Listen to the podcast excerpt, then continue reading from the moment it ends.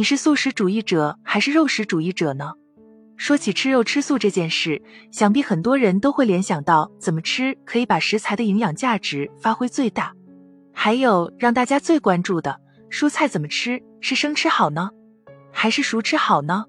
说到吃蔬菜这个话题，我们每天都要吃到各种各样的蔬菜，因为蔬菜给人体提供了许多必需的维生素和矿物质等营养成分。不过，有些人建议蔬菜生吃。说这样才能够不破坏蔬菜当中的营养成分，像是胃肠道疾病患者和免疫力相对较低的人群，例如体质虚弱的患者、婴幼儿、孕妇及老年人等，不宜生吃蔬菜，建议采用普通烹饪方式加工后食用。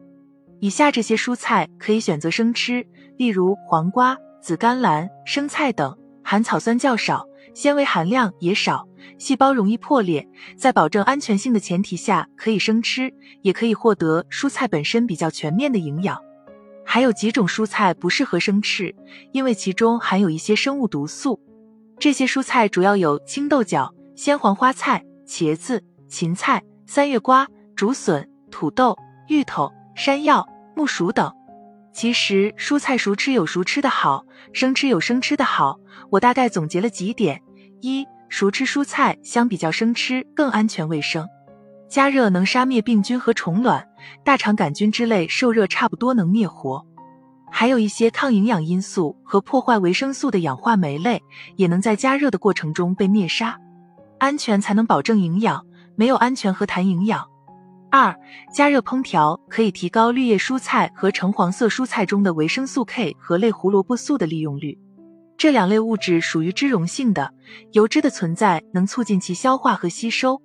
加热使细胞壁软化，促进胡萝卜素、番茄红素和维生素等的溶出，提高它的吸收率。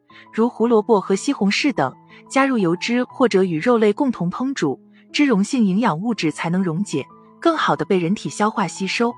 三、烹调可以提高蔬菜中钙、镁元素的利用率。绿叶蔬菜也是钙、镁的好来源。但是大部分绿叶蔬菜中存在着草酸，它不利于钙和镁的吸收。草酸溶于水，只要经过焯烫处理，再行炒制或凉拌，即可除去绝大部分的草酸，增加了钙镁等矿物质的吸收率。四、烹调可以软化纤维素，对于肠胃虚弱、消化不良、胃肠胀气、慢性腹泻等类型的人来说，加热更有助于消化和吸收。五。熟吃还可以破坏一些蔬菜中的有毒有害成分，例如四季豆、豆角和新鲜黄花菜等。通过加热充分破坏其中的血细胞凝集素、皂带和秋水仙碱等有毒有害物质，才可以放心食用。所以这类蔬菜绝对不能生吃。说完蔬菜的一些食用注意事项，额外再谈谈反季蔬菜。很多人就会想到网上很多不安全论，认为反季蔬菜是通过化肥、农药。激素等催生出来的，不仅营养价值不行，连是否安全都很难说。